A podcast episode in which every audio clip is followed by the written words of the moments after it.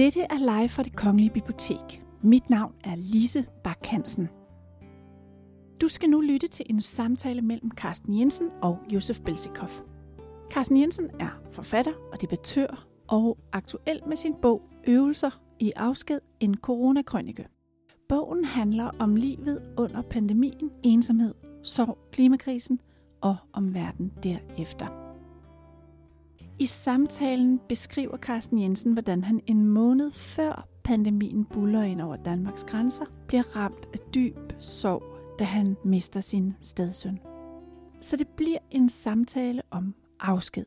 Afsked med stedsønnen, afsked med en livsform, som pandemien sætter stopper for, og afsked med en måde at tage livet og kloden for givet på. Men det er også en samtale om genstart og håb, og om de unges klimaaktivisme. Arrangementet er en del af Østersøfestivalen fra Sveriges Radio, der kombinerer klassisk musik med talks, alt sammen med fokus på klima og bæredygtighed. Samtalen er med Josef Belsikov fra Stockholm, som blandt andet er kor- og orkesterchef i Sveriges Radios koncerthus, Berwaldhallen. Rigtig god fornøjelse. And it's a true privilege to sit here together with you, Carsten Jensen. Welcome you. to you. Thank you. I'm very lucky to have this conversation with a Danish author and a public intellectual that I can actually read in the Swedish newspapers almost every second week. How come you are so present in Sweden? Well, the reason is I'm quite active on Facebook, but I use Facebook as I would use a newspaper for long analytical comments, which is a bit unusual on, on Facebook. And then when I feel they are fitting for an, out, a, an audience outside of Denmark, readers outside of Denmark, I send it to Dagens Nyheter, with whom I have a very, very long uh, tradition of cooperating, which goes back all the way to the 90s. And so sometimes they accept it, and sometimes they don't. and sometimes they uh, ask me uh, to, to write something like the Sunday when Kabul, and that is all of Afghan- Afghanistan, fell into the hands of Taliban. The uh, editor from Dagens Nyheter, Björn Wiman, uh, contacted me and said, "Can you deliver in a couple of hours?" And I could. So, so that's why you quite frequently see me in, in the leading Swedish newspaper, Dagens Nyheter. You have said once that um, your greatest asset as an author is your empathy. But as a public intellectual, you of, often very confrontative and polemic. How do you move between these positions? Well, you know, I, I didn't say, I didn't praise myself as being especially empathetic. I used it as a way to describe the novel, the literary genre, which I think is the genre of empathy. When, as a reader, you sit with a novel in your hands, you enter the head and the body of somebody who is not you. For a moment, for a few hours, you are the visitor in a totally different world.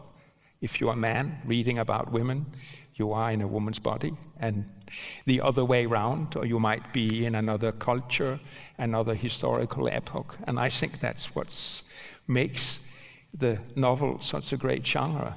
But as a public intellectual, yes, um, that's a different genre with different rules and possibilities. And yes, I can be quite confrontative. And I'm not a politician, so I'm not looking for, you know, um, popularity. Somebody once said about a totally different thing it's a dirty business, but somebody's got to do it. And I feel the same a bit about being a public intellectual. Uh, you need to say the things that nobody else wants to say. Um, the Italian writer Umberto Eco uh, gave a different meta- metaphor. He said, If a house is on fire and the fire, um, the firemen are there already with their water hoses and fighting the fire, I don't see any need to go there. But if a house is on fire and nobody comes, I come running with my little bucket of water. And that's how I see myself. Mm. If there is an issue that nobody wants to confront, nobody wants to try to understand or analyze, then I try to be there. And of course, sometimes that does require empathy too. Of course. And sometimes it requires, I'd say, yes, a need for confrontation. Because being a public intellectual is also confronting the powers that be. With a bit of empathy included, maybe? Yes and, and no. I, I remember once when I wrote about a politician from the extreme right in Denmark, the Danish People's Party, uh, and I ridiculed him. It was satirical. And there was somebody who said, But how do you ever hope to reach him if you ridicule him? And my answer was, I don't want to reach him. I don't believe I can. So I want to diminish his status in among people. I want to show that his attitude is really, really bad for democracy. And that's why I choose confrontation or satire. Uh, From my perspective, and I might be mistaken being in Sweden, but you feel it feels like you don't have that much company from other authors and uh, public intellectuals in the debate in Denmark. Do you sometimes feel alone in the public arena? Well, I mean, if you ask me that directly, yes, I sometimes do, but it doesn't bother me. Hmm. It doesn't bother you? No, it doesn't. Okay. I mean, all just like um, tough criticism, or let's say tough attacks, don't really bother me. Actually, I sometimes feel they're quite uh, affirmative. They show that I have said something important. Hmm. It's like if you throw a stone and a dog starts howling, it's because you hit it. You enjoy it? My wife claims that I enjoy it, yes. Mm. and what do you say to her then? well, yes, I admit it. Yes, I confess to sometimes enjoying mm. the fight, yes. Mm. I mean, we are here in the frame of the Baltic Sea Festival, the music festival in Stockholm, but we're also here to talk about uh, this book of yours that you wrote. Uh, and on February 6, your stepson Raphael suddenly dies at the age of 25. Yes, in 2020. Yeah, last year. And then the pandemic came a few weeks after that. Yes. Which is like the premise of you writing this book. Yes, yes. Because my wife and I felt it was a strange coincidence. Because when, when something that terrible happens to you, losing a child, I think, is the worst thing that can befall parents. And I was not the father, but I was part of it anyway. We'd known each other for 20 years when, when Raf died uh, you do retire a bit from life. You are not especially social. I know there are cultures where, I mean, families and friends surround the grieving. They feel it's essential. There's someone around them. But it's not like that in our culture. And we didn't have the impulse to see other people. We were just totally struck by this tragedy. And, and then all of a sudden, just four or five weeks later, the whole world went into a quarantine. And in a way, we felt that it, it was somehow as if the whole world was grieving, as if everybody retired. The doors were closed, the streets were empty. Uh, we didn't need to apologize if we didn't feel like going to a party on and receiving, saying yes to an invitation because there were no parties. Nobody invited us. Everybody had to stick to themselves. It was not a choice, it was forced on, on most of the world. This, we called it in Denmark, we called it self isolation. And that's what everybody went into, including us. We had of course, other reasons to do it, much more personal reasons. But in a strange way, and don't misunderstand me, mm. but in a strange way, it was a relief to us. We didn't need to explain ourselves to anybody. But I also saw it, and this is the title of my books Exercises in Parting, that somehow um, the pandemic was related to that climate crisis that is now haunting the whole planet. And it was, in a way, a warning about what is to come. And in that way, we were, with our self isolation, with our abruptly changed of lifestyle, mm. no traveling, airplanes going nowhere, airports being empty, streets being empty. Um, we were, in a way, having a first exercise in what is to come when the climate crisis deepens, which it will. You were there, uh, I mean, in this situation, and, and you have a path, uh, a quote in your book which says that as long as you, or as long as we talk or write, death keeps itself on distance. What do you mean with that? Can, can you repeat it? When uh, we talk or write, yes. death keeps itself on distance. We keep death away from us. Well, you know, I, I did, did a lot of writing in mm. this period, and that's how the book came about. Yeah. And I felt somehow that writing was therapy for mm. me. And, and that the very thing of trying to find the right words for what had happened to us uh, as parents and relatives with this terrible, tragic loss, but also what was happening to us as a civilization was, in a way, to not come to terms with it, but in, in understanding, in finding the words, there is, I think, an essential struggle of trying to cope with life. I think also that's what art and literature is about mm. coming to terms with life, not necessarily. Uh, celebrating life, not necessarily thinking that it makes meaning, because a young person's death makes no meaning at all. There is no way you can make it give it sense. Um, I mean, it's nature, and we have to realize that nature is not necessarily always our friend. And we have come to think uh, in, in this phase of industrial civilization that we have become the masters of nature. But we haven't. Uh, it is somehow stronger than us and acts in unexpected ways. And I think writing is an important way of trying to make, I won't say sense, or let's say make a relative sense of it. Live with it, maybe, mm. is a better expression. Mm. Your wife, Liz Jensen, is also a writer. Yes. What did she think about you writing this book? She felt it was good for me, but it was also part of the ongoing dialogue we had. Mm.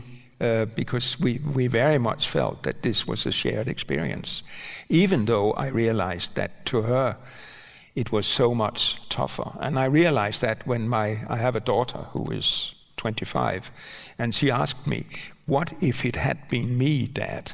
What if I had died?" And it just burst out of me. In that case, I don't know whether I wanted to continue living. And I just said it spontaneously. I heard myself saying it. It wasn't kind of a product of a thought process. And when I said that, I realized this is my door to understanding my wife and her loss. That is how she feels, and that's what somehow I need to navigate uh, according to, to that. This is the life we have now, not necessarily forever, but uh, there was a uh, we were in the United States mm. when it happened. And uh, at the flat we had rented, there was a, a, host that I talked to, and it turned out he had lost his son too some years ago, and in an even more tragic way because it was a suicide. And he said, You will get through it, but you'll never get over it. And I think that was the wisest thing anybody said. Because you have this saying, I mean, which is a cliche, but sometimes cliche contain a truth too, that um, time heals all wounds. And I felt this is not a wound. It's something else. It's an amputation. It's losing a limb. And of course, you can survive losing a limb, but your way of moving will forever be different. You have to learn how to move in new ways, whether it's a leg or an arm you have lost or a hand. And uh, I later discovered, and I wrote that, that it felt, I wrote that immediately, this is an amputation. And I, being a writer, I thought somehow it was a metaphor I had come up with that I had somehow invented for this um, thing happening. But then later, when I, I started reading about, you know, others who had suffered a similar loss, and there is, especially in, in, in English literature, but also to some extent in Danish, a whole grief literature where people who suffered a loss like that tries to come to terms with it and help others in a similar situation. And everywhere there, the metaphor amputation just pops up spontaneously. This is what people feel like. It's not a wound that will heal one day. No, it is an amputation. You are not the same person after that. So, how do you survive? Well, I think that what you discover, I discovered a word that had never before uh, been on my mind, that I had never used in any kind of private relations. I discovered the word duty. I discovered there is a duty to live. You can't just give up or abandon it because, I mean, life is a gift and you have to take care of it. And you have to take care of the life of others too. Mm. You do, in a way, dramatic way, realize that even though a, a certain death of a young person that might be your child, seems to take away all meaning in life, because it really does. There is still meaning in being there for other people. They still need you. You still have a role to play. And I think that's what gets you go- keeps you going. You read a lot during this period also. Uh, probably always a reader, but especially now. And you write the, uh, in the book that you read the Polish author and Nobel Prize winner uh, Olga Tokarczuk. And she writes If it had been possible to look at the world honestly and bravely without any defense mechanisms, then our heart would burst. Yeah. And I felt that was so true. Mm. Um, it, it just hit me that this is true. And so we have all these defense mechanisms to get through life, which might be religion, which might be rituals, which might be writing.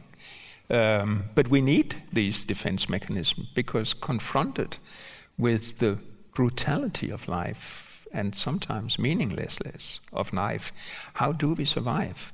I mean, and one of the reasons we survive are that we are also part of a society that has a very ancient experience with loss and has developed rituals and ways to, to cope with it.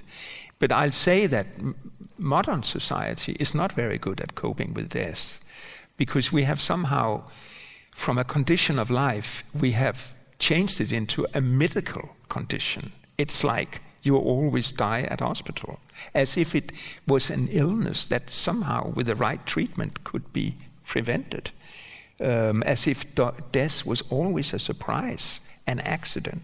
It isn't. It's something you just got to realize that your days are counted, um, that you will not live endlessly, live endlessly. And somehow, I mean, also in the cult of youth, it's a compliment to say to an old person, Oh, you're very useful, or you look very young. But why is that a compliment? I mean, it should be a compliment to say, You are old and therefore very wise. But that's not how we feel it.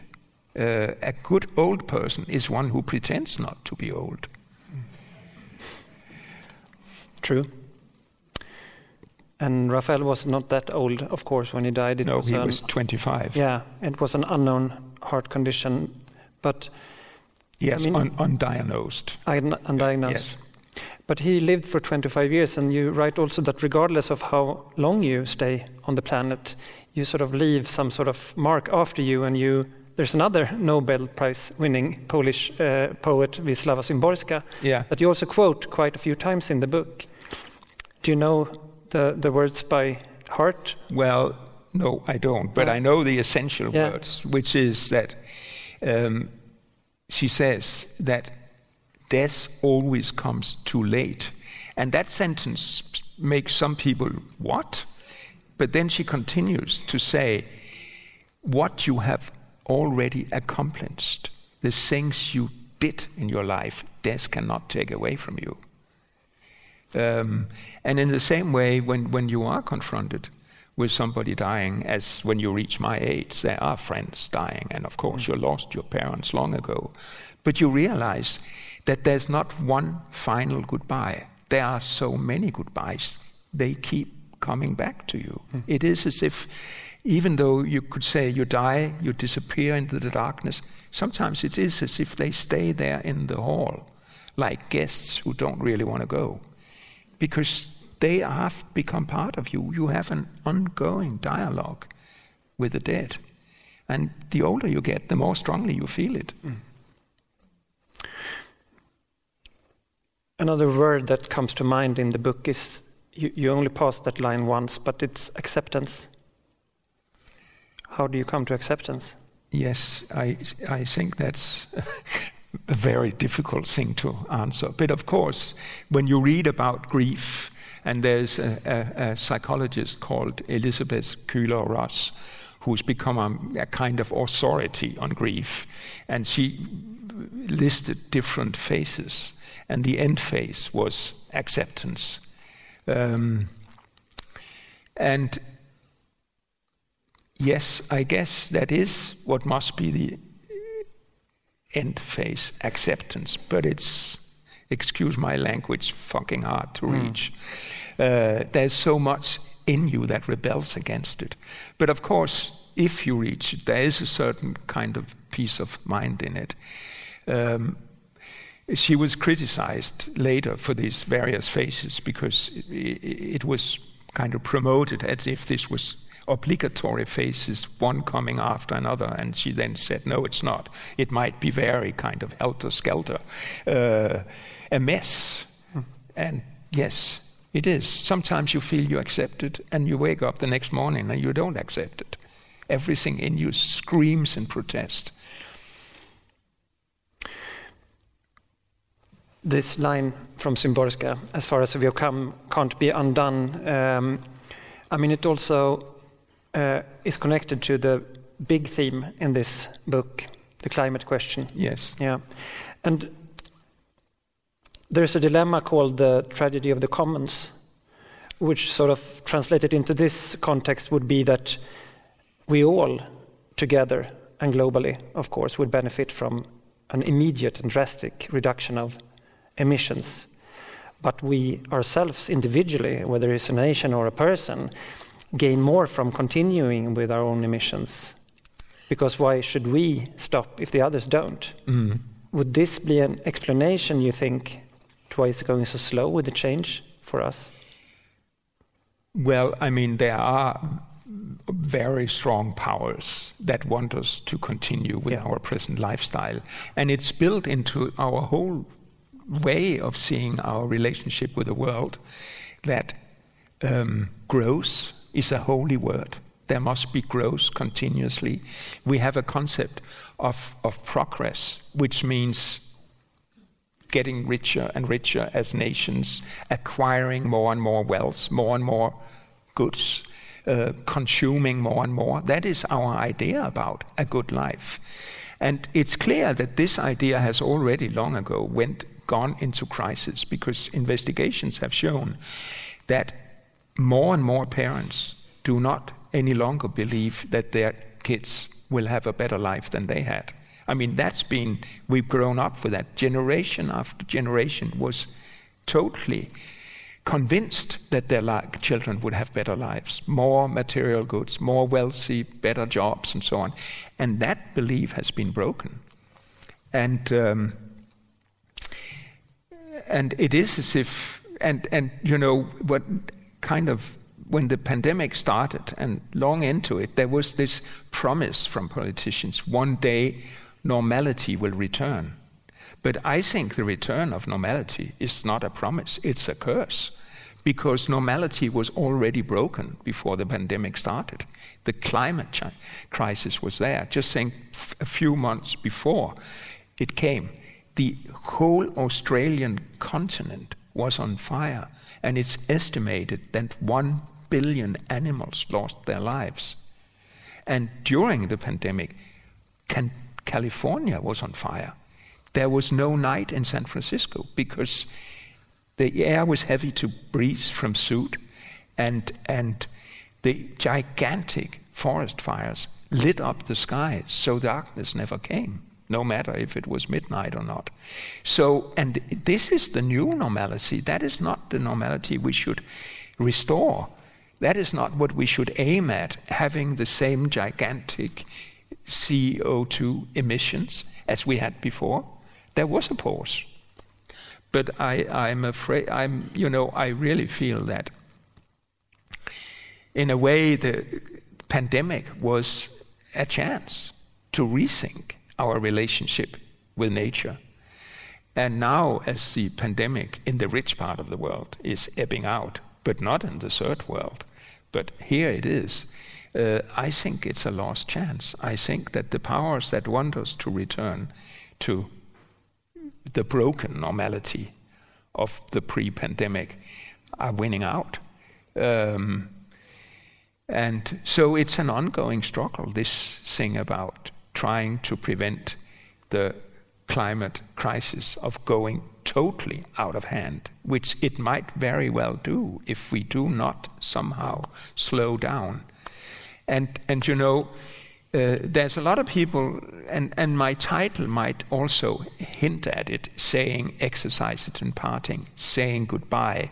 But I think it's very important to stress that a sustainable society need not be a dystopia, which is all about loss and saying goodbye to a good life. No, it might also be an utopia with a much better life, with a much better relationship with nature, with work uh, with other people. Because, I mean, a, a, a nation's wealth and its state of mental health to its happiness is always measured in the gross national product, in growth. But there is another kind of never statistically measured uh, gigantic effort in any society. That is all the unpaid work. Parents take care of their children. We take care of friends. All the love and care that is not seen as work. But what if we could make a kind of change of values that did not focus, fixate on gross national product, but on all these human qualities that keep us going? That's a radiant thought. Are you pessimistic or you know i was uh, many years ago i i was very uh, fascinated by an italian philosopher who also happened to be the founder of the Italian Communist Party, Antonio Gramsci, mm-hmm. um, who spent the 11 last year of his life in Mussolini, the fascist leader's prison, where he died. And he kept writing secretly and his sister-in-law smuggled out all his notebooks. And, and there he sums up his own situation as pessimism of the intellect and optimism of the will. I mean, he had no reason to be an optimist. Mm. He knew he was going to die in prison. He saw fascism going, getting stronger and stronger in Europe, and all the forces he believed in being on retreat. But in the same time, he believed in the will to act, uh, the will to build something better. So he was, in a way, divided between this paradox. His intelligence told, told him this is going to shit. And his will told him, no, I will not accept that. There is, if just we manifest, if we act, if we manifest our will, there's always a chance. And um, I saw a movie called um, First Reformed by this old director, Paul Schrader, who was famous for uh, writing the script for Taxi Driver mm. many years ago. And, and uh, this is about a priest who gets engaged in climate struggle. And um, he meets a young climate activist who doesn't want to become a father because he thinks you can't put a child into a world as doomed as this. And um, he then gives him a speech where he talks about hope and despair. And he says the hope and despair coexist. Hope without despair is just empty optimism. And despair without hope will bring you down. Uh, so he sees life as a kind of, in each of us, ongoing struggle between these two forces that, in a strange way, defeat each other. Um, and, and that's a bit how I see it too. So I won't, I'll say, I won't just say I'm a pessimist, nor will I just say I'm an optimist. Mm-hmm. But I do believe in our will to change the world for the better, even though it sometimes is, as history shows, uphill. Then I have to be an opponent for a few seconds and say that many thinkers and philosophers would say that maybe it doesn't matter if we are facing the end of humanity. What do you think? Does it matter? And then for whom? Because I mean, if there is no one left, the moral question is out of the picture and, and there's no one to relate to? No, I think it's quite misanthropic, I must say. uh, I do think it matters because I do think we are a unique species.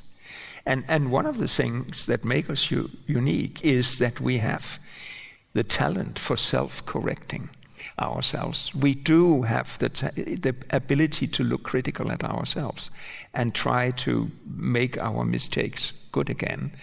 Um, and and um, I once read, and I think it is a very interesting thought, that the messianism that comes from Christianity, the belief that one day we will all end up, the good of us, of course, in heaven, that things will turn for the better, messiahs will come and save us, actually had a kind of inheritor in the workers' movement who believed in progress, in making lives much more livable for the poor and the downtrodden. Uh, and there is an, and, and a Swedish writer like Per Olov Enquist was very much into that thinking and wrote several novels about it that I learned a lot from. I was a great admirer of Per Olov Enquist and I had the privilege to meet him a few times, which I never forgot. But, um, and I think what has happened now is in a way that time has become our enemy because we think that the future will be worse and worse. We have lost our belief in that as time passes, it will pass in the name of progress and things will be better. But I think we need to make friends with time again, believe in the future, re establish our belief in the future. And we need to do that by making, creating sustainable societies where we stop this tragic um, struggle between man and nature. Mm where we find a new kind of harmony, which also requires that we become humble, because we are also an arrogant species. Or our Western culture is arrogant. Not all cultures are arrogant, some of them are actually very humble, uh, and we could learn from that. Which also, I think, is, is opening up again to wisdom in other cultures, even lost cultures that are long gone. I sense somehow that you have a strong relationship to music. Do you? Yeah, I sense that. Uh, let me try. Hear me out. there is at least a sequence in your book, uh, We, the Drowned, where the prisoners of war from different parts of the country are kept in a church. And there, everyone first gathers in small groups according to where they come from. But eventually, they are united in singing songs that they all know together. Maybe the schnapps had something to do with it also. But what are your thoughts about music uh, as a unifying force? Well, I have to confess something. I I am not very much into classical music. I'm sorry to say, but I'm not. It's okay. it's, it's somehow, and I even have a, a friend who's a pi- piano player, pianist or whatever it's called, Yeah. and who's who's very skilled and professional, and he sometimes um, gives me advice about what I should listen to, and instead I go on Spotify and listen to rock music or whatever, you know. I'm not really, I feel that it's very different with literature, where I'm very familiar with the classics, but I'm not with, ma- with music. But yes, I do think that music has a unifying force because it goes so deep in us, it releases us somehow. It plays on, I'd say maybe that's a cliche, but it plays on the strings of our heart uh, in, a, in a way that words can't do. I do really think that music appeals to something else in us that where words don't go, no matter. Even though poetry can go very deep, so can novels. But there is something in music. But I have a hard time putting words to it because I'm not used to talking about music. I just listen. Um, and I listen a lot to music. It's, it's, I always feel it's, it's good for me. Mm. And there was a lot of music I listened to while in these first tough mu- months after the death of Raf, and it somehow comforted me. Mm. It gave me some kind of, even though temporary, then some kind of temporary inner harmony or somehow coming to terms with life, feeling part of it, not feeling expelled from it. I feel music is an invitation. Mm. Then I sensed it correctly because I mean there are different genres, of course, but I mean you read also Mary Shelley uh, during the uh, this isolation process. Yes. She says about music that she thinks it's an inspire of heroism and radiant thoughts. And when we sort of when the pandemic came um to the world in Stockholm in the in Berwaldhallen where we work, I mean we were quite reminded of the importance of music, I must say, because in the beginning of the pandemic, everyone was, of course, very hesitant and Mm. afraid, and, Yes. and, and it was shaky. But in the Swedish radio, we had a very firm and clear statement from our Director General, Cilla Benkö, that we should continue producing concerts and that it actually is more important now than ever. And I think that was a very beautiful situation for us because we are obviously a broadcasting news broadcasting company. Yes. We do news, but we also do, do culture. And then Yes. maybe culture is like the, the purpose and the meaning and the hope. Yes, there was, in contrast to your director, there was a Danish cultural minister mm. who is now no more cultural minister, whose, whose only statement when the corona pandemic hit us was to say, now it's not appropriate to talk about culture. But of course, uh, it is more appropriate than ever.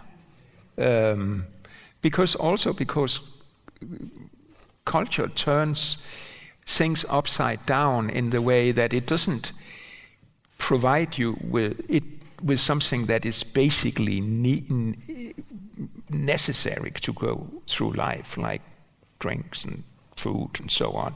But it, in a way, teaches you about that the most important in your life are the things you thought you didn't need. Uh, and that there is that kind of unexpected gift in, in culture. And I do think that many people during the pandemic, listening to music, watching TV series too, or reading books, felt that there was like invisible friends talking to them. I always had the idea, I often thought about what, what, what are my, who are my readers? Because unless you're so fortunate to be invited out to give a talk, you never meet them. You do, in a way, sit at home at your desk, writing into the big unknown. Mm. Um, and, and I then came up with a definition of my readers that they were my unknown friends. And that is a paradox. But I do think that that is the paradox of, of culture, that it is a communication between unknown friends. We haven't met, but in another way, deeper way, we meet. That's beautiful and true, I think. Um, I mean, in this situation where we have all been uh, now for a lot of months, it's also beautiful, I think, that you sort of, we kept on playing, you kept on writing, and all the persons involved in some sort of cultural business that had the possibility, of course, there was a lot of unemployment situations for, for a lot of persons during this period, of course, because no one, I mean, this is like the first time we can have an audience for, for a very long time in, in Stockholm tonight and probably here also. Um, I mean, I think it is something that we should treasure and, and, and remind ourselves of that, that it, it is truly important.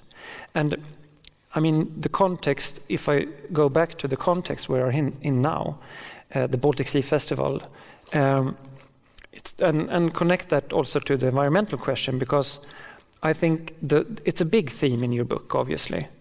And um, the idea of the festival started, and I know that you know this because you, you told me before that you have sort of made some research now.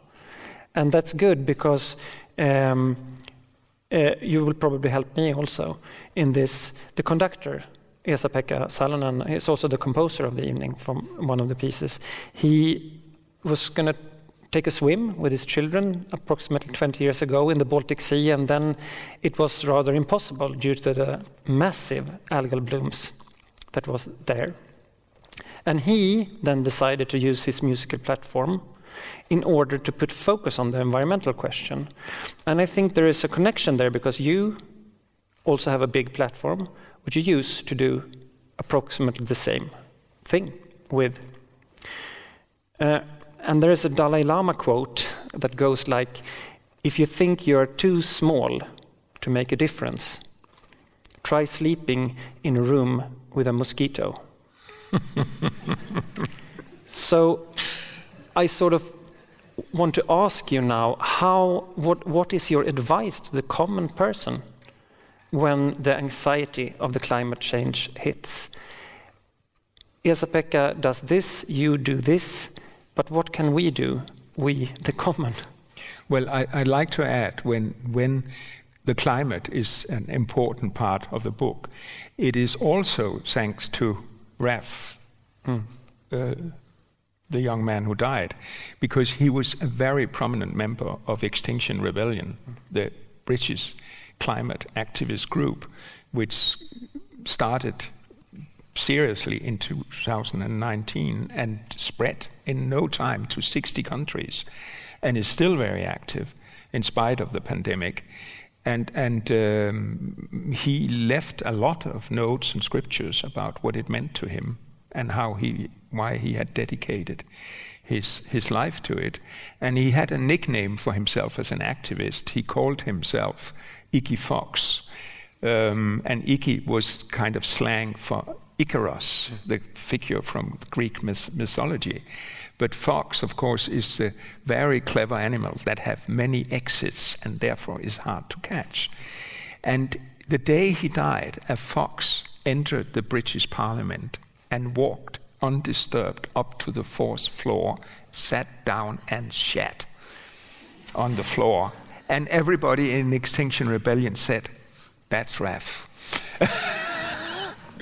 Uh, and yes, uh, it, it is, I mean, for obvious reasons, a very important part of the book. But when I heard about this thing, I mean, being uh, part of the and, and Baltic Festival being transmitted to the countries round the Baltic, including Norway, even though it's a bit far away, uh, then I have a, a, very special memory of a very close friend of mine whose wife uh, tragically died when they were quite young. And uh, he went back to his, uh, the, the island of his childhood, which is also my island, Ærø, in the Baltic, south of the Finnish archipelago. And, and he went to the beach where he had had so many happy hours as a child, and also that he'd been there with his wife, and he was looking for a kind of comfort, as we can do in nature, because there is somehow also in landscapes and the big view of the horizon a kind of comfort. And he went there full of these happy memories from childhood, where uh, the sea was full of, you know, all sorts of seaweeds and so on, very fertile. And then he sat down there, and there was nothing. It was completely empty. Nothing was growing there. And in a tragic way, it became a mirror of his own loss. There was no comfort. On the contrary, it was emptiness staring him in the face, destruction of nature. Um, and, and the Finnish composer, uh, what started him was that he wanted to go swimming by the coast, and the water was full of algae, and he didn't want to send his children into it. And, and when I read a bit about the uh, Baltic, um, it is water coming from the North Sea that keeps the, ball, the, uh, the, the Baltic salty and somehow in full of oxygen, which is so important for the fish and for the seaweeds. Um, and there is less and less of these waters from the North Sea streaming into the Baltic. And that makes it less salty, less oxygen, and that makes algae thrive. And when they thrive, and when they die, they sink to the bo- bottom and absorb even more oxygen. So it's a kind of evil mm. circle that the Baltic right now finds itself in, and that is due to um, to climate change. And, and so your question now, yeah. there's your question. Yeah. So what do we do individually? I mean, there's a lot of, of advice about um, flying less, mm. not eating meat, Uh, not driving so much in your car, taking public transport, changing your lifestyle, and not going every summer to Thailand on holiday, and so on. And I think it's all good advice. That is, in a way, an exercise in parting, but it's not gonna stop the climate changes. That is only if we can together make the big political decisions about cutting down on CO2 one way or another by totally stopping with carbon and oil. And fortunately, there is a growing industry of sustainability. I mean, windmills and sun cells and so on. But it is, if we don't act collectively, politically, it's not going to happen. And, and you see, I mean, 2019 with Greta Thunberg, who I think is an absolutely unique character who's done so much good. I can't praise her enough. Uh, and the young people, Fridays for Future, and so on, Extinction Rebellion. The problem is, this is all what you could call direct democracy. This is happening in the streets. This is mobilizing young people. It's demonstrations. But how do you transfer that to traditional politics? Talking about uh, Greta Thunberg, I saw her the other day on the street.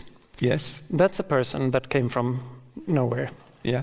And, and, and starting a really big movement. Is she an inspiration source for you? Yes, she is, I, because I think we need role models. And um, I, I, published a book back in 2018 called Towards the Stars, which was about young people and climate politics. And I mentioned there uh, some young politicians and activists as role models. And when I published it in Denmark, nobody had, outside of Sweden, had heard about Greta Thunberg. Hmm. And then when a few more months later, she was world famous. So for the Swedish translation, I had to add an extra chapter about Greta because I felt it would be absurd to have a book published in Sweden where Greta was not part of it, not mentioned. Yes, she is. I mean, she's so knowledgeable, and she, bless her, is not a politician. She doesn't look for compromise. She says the tough truths in a very eloquent way. I mean, her meeting at Davos, for example, in another place is British Parliament, um, where, where um, and I think the established politicians need to be confronted like that. So I think she plays a very important role. She can't do it single handedly, nor can the young ones. I mean, there is this kind of um, talk like, yes, but this is the job of the young people. No, it's not. It's the job of all of us, and it's a betrayal to leave it to the young people. But you know, I have been thinking that there is this in, in populist politics, mm. there is this us and them divide. We can't talk to you. You are so different. You don't belong here. Go away. Mm. But I think in climate politics, there is an other divide, which I will call between us and you. And you are the young people, and us are the established generations who sit on power. And we are somehow, you know, um, we pretend not to be climate skeptics. There were a lot of climate skeptics financed by the oil industry, by the way, uh, but they have disappeared. Nobody dares somehow um, question that climate changes are home man made. But then they say, yes, yes, of course there are climate changes. But we are in no hurry. Let's take it easy. That's climate skeptic 2.0, mm. I'd say the updated, clever version. So we don't need to make these big changes right now, or we can wait for the technological fixes, uh, which haven't been invented yet, but they will be. And so everything is fine, and don't worry, and don't panic, and don't be an alarmist. Um, and that just means leaving the young generations with all the trouble and we will be gone. We are dead. We don't have to worry. When the real big changes, disastrous changes happen, we are not here anymore. We don't have to worry. We are dead and gone. And I think there's a cynicism at the bottom of this. Uh, oh, it's your young. It, we leave it to you. I mean, Obama, President Barack Obama, who was not exactly very efficient when it came to climate, even though rhetorically mm. he talked about it. And he said something that I think is a real truth. He said, We are the first generation to feel the impact of climate change, and we are the last one to do something about it. And I think that is a big, um, you know, challenging truth mm. that we should really listen to. And with the last generation to do something about it means not one generation, it means all of us. It means grandfathers and grandmothers, it means school children, and it means that generation in between that basically is the powerful one. Will they be the answer? Hmm? Will they be the answer for, for, for this? Big no, challenge? but I, or the what, answer is all of us. Yeah. I think we must all of us mobilize. We must somehow, and this sounds like a political utopia, but we must unite. We must be in this together. How? Well, I've been by, by a mixture of many things, of by a mixture of continuing the activism and uh, the attempt to persuade established politicians and put pressure on them too.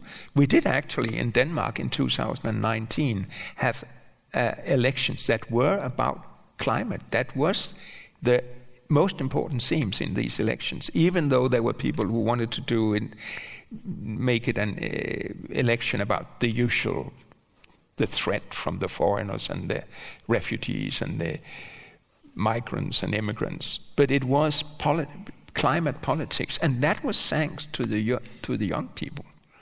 Um, And I'll say the present government has betrayed that, betrayed its own promise. But, but we need to keep mobilizing.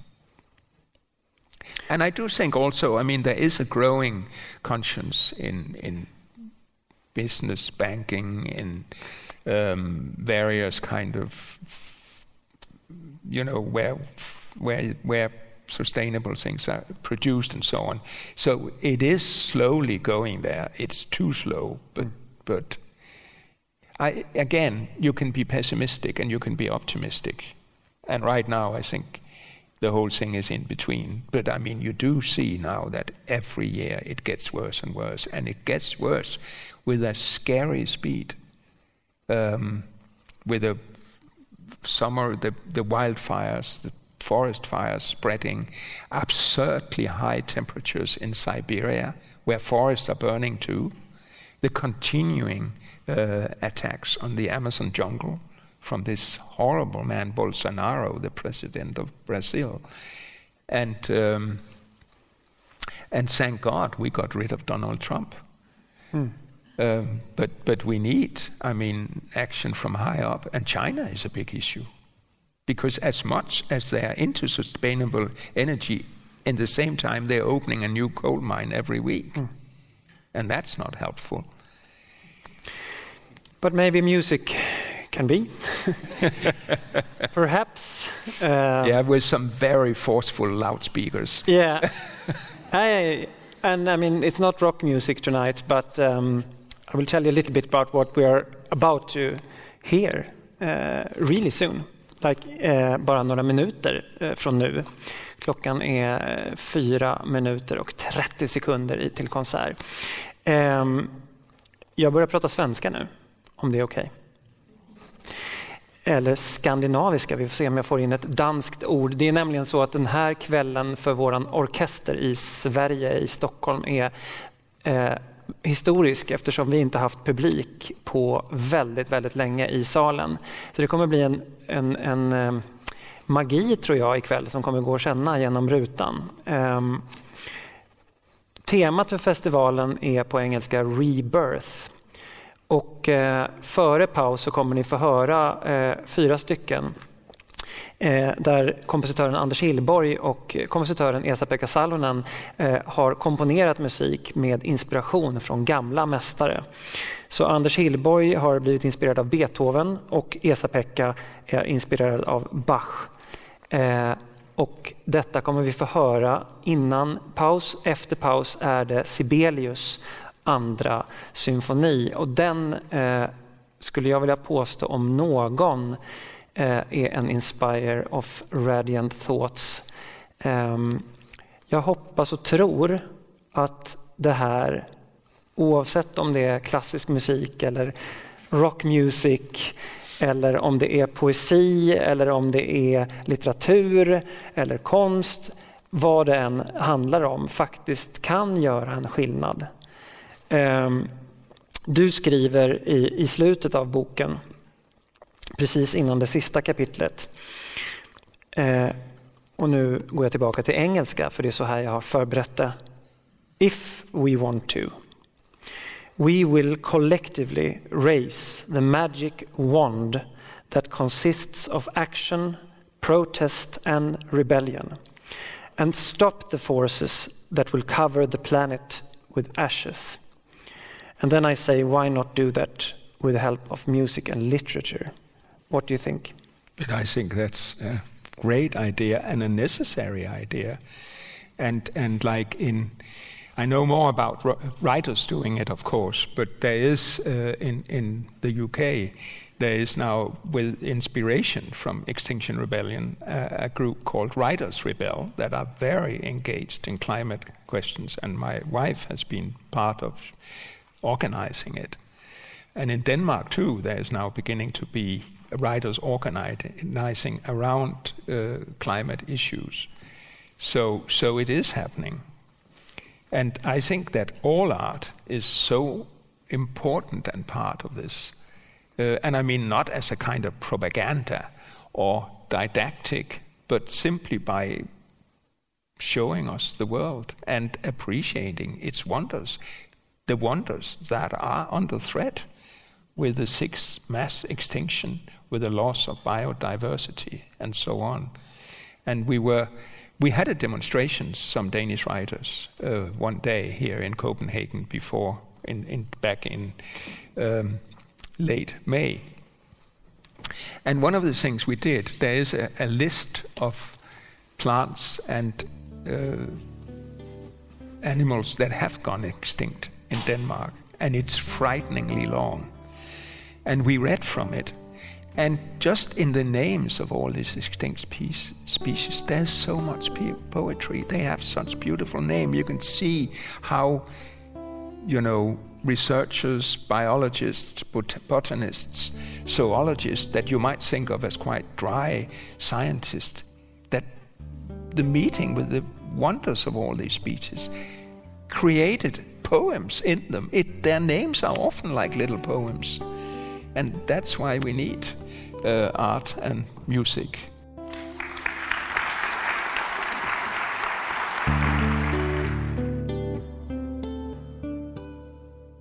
Du har lyttet til en podcast fra Det Kongelige Bibliotek. Husk, at du kan abonnere på podcasten i din foretrukne podcast-app. Hvis du kunne lide, hvad du hørte, så del det gerne med andre, der også kunne være interesserede. Hvis du har kommentarer til podcasten, så find Den Sorte Diamant på Facebook, hvor du også kan holde dig orienteret om kommende arrangementer i Diamanten. Podcasten er produceret af Kulturafdelingen på Det Kongelige Bibliotek, og musikken er af Søren Jacobsen.